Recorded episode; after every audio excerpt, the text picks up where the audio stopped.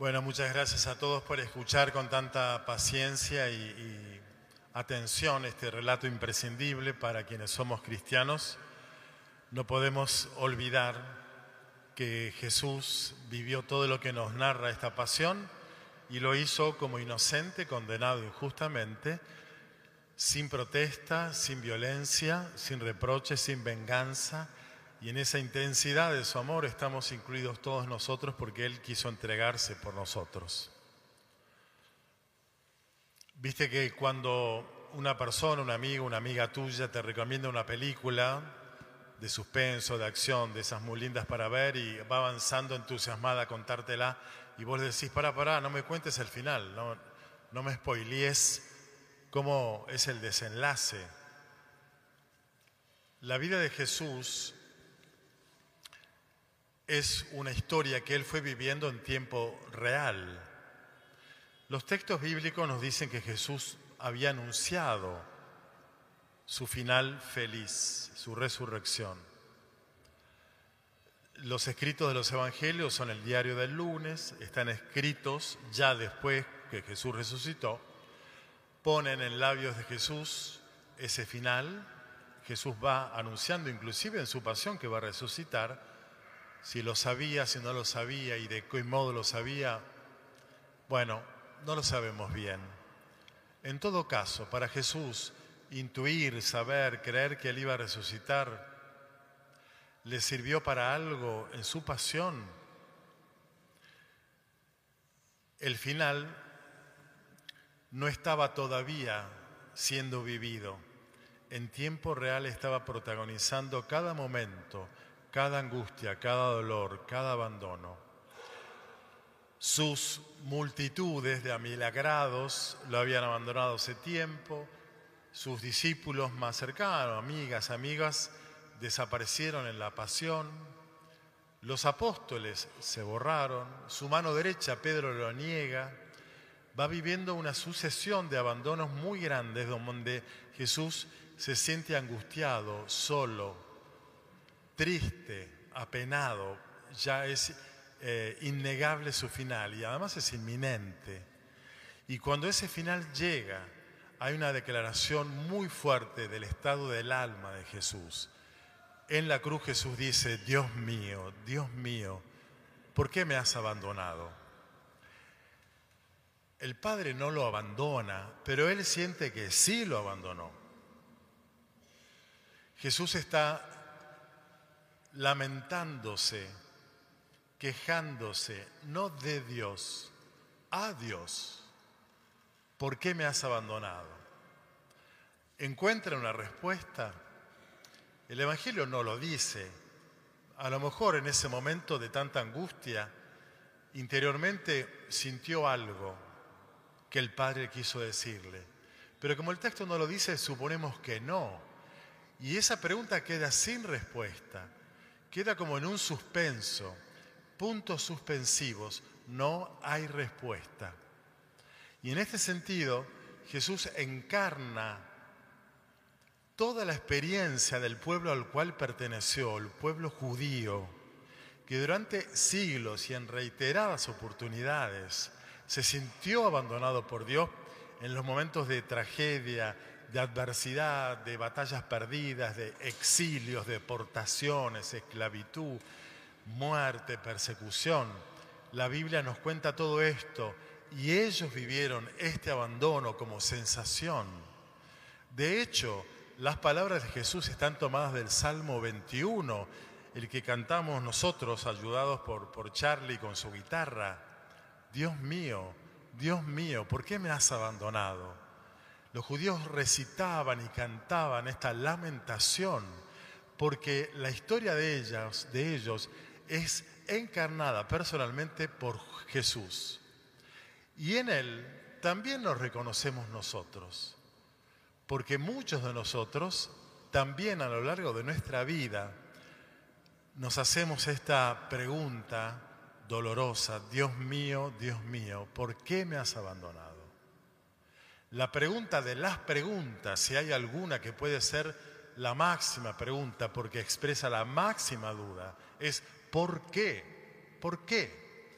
y nuestros porqués más incisivos, más dolientes, más escandalizados, no tienen respuesta. La vida del pueblo de Israel, la de Jesús, la nuestra y la de la entera humanidad es un interrogante sin respuesta en esta vida. Y para usar un poquito, quizás domésticamente, la metáfora del cine, de las películas, nuestra vida, como la de Jesús, es una serie en 2 temporadas. La primera, 10 capítulos, 10 episodios. La segunda temporada, uno solo. Pero la primera temporada no termina sino en un enorme sinsentido. No tiene explicación, no tiene respuesta. La respuesta está en la segunda temporada, que con un solo episodio ilumina toda la temporada anterior. Nuestra vida en este mundo no termina nunca de cerrar. Nosotros queremos que cierre. Nosotros queremos encontrar todas las respuestas a nuestras dudas, preguntas, cuestionamientos, enojos, desilusiones, reproches. Pero no encontramos una respuesta, porque la respuesta está dada por Dios en Jesús al tercer día. Jesús muere sin respuesta. Pero como nos dice otra pasión, la de San Lucas, que también hay que sumarla a esta entonces, Jesús lo último que dice es: Padre, en tus manos encomiendo mi espíritu. Y entonces, sin escuchar la respuesta del Padre, confía, cree, se entrega en los brazos del Padre, en los brazos de aquel a quien le dijo: ¿por qué me has abandonado? Y aquí entonces, para nosotros, el camino de la vida nos va cada tanto a poner en la situación de preguntarnos ¿por qué? Y no siempre encontrar una respuesta. Porque la respuesta que el Padre le da al Hijo se la da del otro lado en la segunda temporada, en la vida eterna. En este mundo Jesús se murió sin respuesta. Y entonces, por más que nosotros conozcamos el final de todas las temporadas, Jesús resucitó, nosotros vamos a resucitar, por más que lo sepamos, nos sirve en el momento de estar sufriendo, de estar pasándolo mal, de estar viviendo una pérdida, un dolor, un fracaso, una injusticia, una larga temporada de angustia, de tristeza, de crispación, de ansiedad acumulada, de enojos, de temores, como es, todos los psicólogos y sociólogos están diciendo que así está viviendo la sociedad mundial, y en la Argentina con el valor agregado de nuestro presente tan difícil. Y entonces tenemos un estado del alma agitado, no pacífico, ansioso, angustiado. Como quisiéramos encontrar una paz que no nos llega. Todos sabemos del triunfo de la vida. ¿Nos sirve viviendo en tiempo real nuestras pasiones? Tenemos que aprender entonces a vivir nuestras pasiones, nuestros dolores, nuestras travesías por la oscuridad, con esa angustia, pero al ejemplo de Jesús, animarnos a confiar, animarnos a entregarnos. Y ya no solamente nuestra vida a veces está asolada por momentos oscuros donde no entendemos, donde preguntamos por qué y no recibimos respuesta, sino que muchas veces nuestra vida está herida por absurdos, por cosas que no pueden ser de ninguna manera y son. En lo personal, en lo familiar, a nivel personal, sociedad, país, ¿cómo puede ser esto? ¡Qué absurdo! Y pasa. En la pasión de Mateo hay una escena tremenda donde Pilato pone a la muchedumbre en ese gesto del poder político bien populista. A ver, estamos cerca de la Pascua de los judíos, voy a hacerles un favor a ustedes como pueblo, somos romanos pero los queremos. Acá hay 2 malhechores que tienen que ser juzgados y condenados, pero voy a liberar a uno a pedido de ustedes. ¿A quién quiere que ponga en libertad? ¿A Jesús Barrabás o a este malhechor? Todos gritan a Jesús Barrabás 3 veces. Si escucháramos el arameo del nombre Barrabás, comprenderíamos su significado. Barrabás.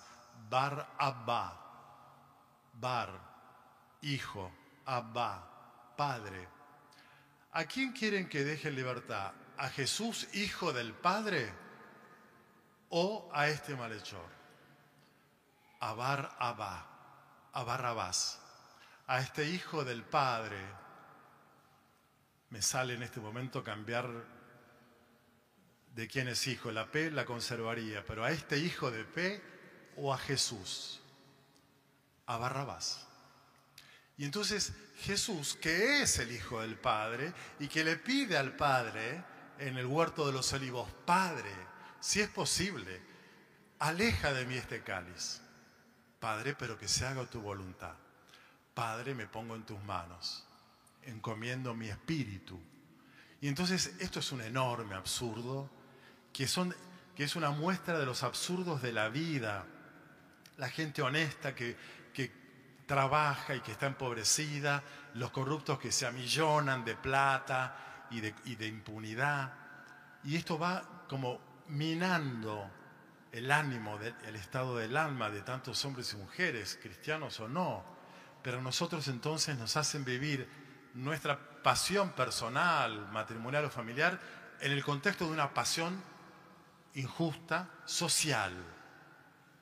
Bueno, necesitamos escuchar el relato de la pasión de Cristo, que refleja nuestras propias pasiones, porque el desafío, ingresando en esta vivencia de la Semana Santa, será confiar, como lo hizo Jesús, en su peor hora y en su muerte, confiar en el Padre y no renegar de Él. Necesitamos creer en alguien más que en nosotros mismos, porque cuando la vida se nos va de nuestro control, necesitamos seguir confiando. Bueno, pidamos al Señor renovar nuestra fe en la celebración de esta Semana Santa, para que podamos el próximo domingo celebrar el triunfo de la vida sobre la muerte. No lo vamos a vivenciar plenamente en este mundo, pero al celebrarlo se va acrecentando nuestra fe esperanzada en que así ocurrirá. La fe tiene que ir hermanada, tomada de la mano de la esperanza, porque la fe ansiosa, tipo Dios, llame ya, pedido ya, no va. Eso no es fe. La fe siempre está tensionada en la esperanza, para que en esos puntos suspensivos donde nuestras preguntas no tienen respuestas, en algún momento Dios nos responda. Y como no somos los únicos de la vida, en que a veces atravesamos pasiones y experimentamos abandono, sino que muchísimas personas también están abandonadas. Ustedes se habrán leído, escuchado la noticia ayer, antes de ayer, de esa beba de 3 meses que murió en la puerta de la casa de gobierno, con sus padres en situación de calle, indigentes de toda indigencia, y se murió ahí en la calle. Bueno, esa escena es un símbolo de tantísimas que se deben estar viviendo en nuestra patria en este momento. Tanta gente necesitada, abandonada. Y entonces, es verdad, nosotros tenemos nuestras pasiones, pero no nos encerremos en nuestra propia victimización. Estemos atentos a mirar que hay otras personas, quizás en el entorno más inmediato o quizás más lejano, pero que se nos cruzan por la vida y están abandonados. Y quizás nosotros podemos ser la respuesta que Dios quiere darle a ellos a través nuestro, con un gesto, una ayuda, un consuelo, una asistencia, con lo que podamos. Bueno, son muchos los que sufren el abandono. Nosotros tenemos también experiencias semejantes, pero la fe en que Dios siempre nos acompaña. Así que podamos sentirnos acompañados por el Padre y nos animemos a acompañar a aquellos que puedan necesitarnos.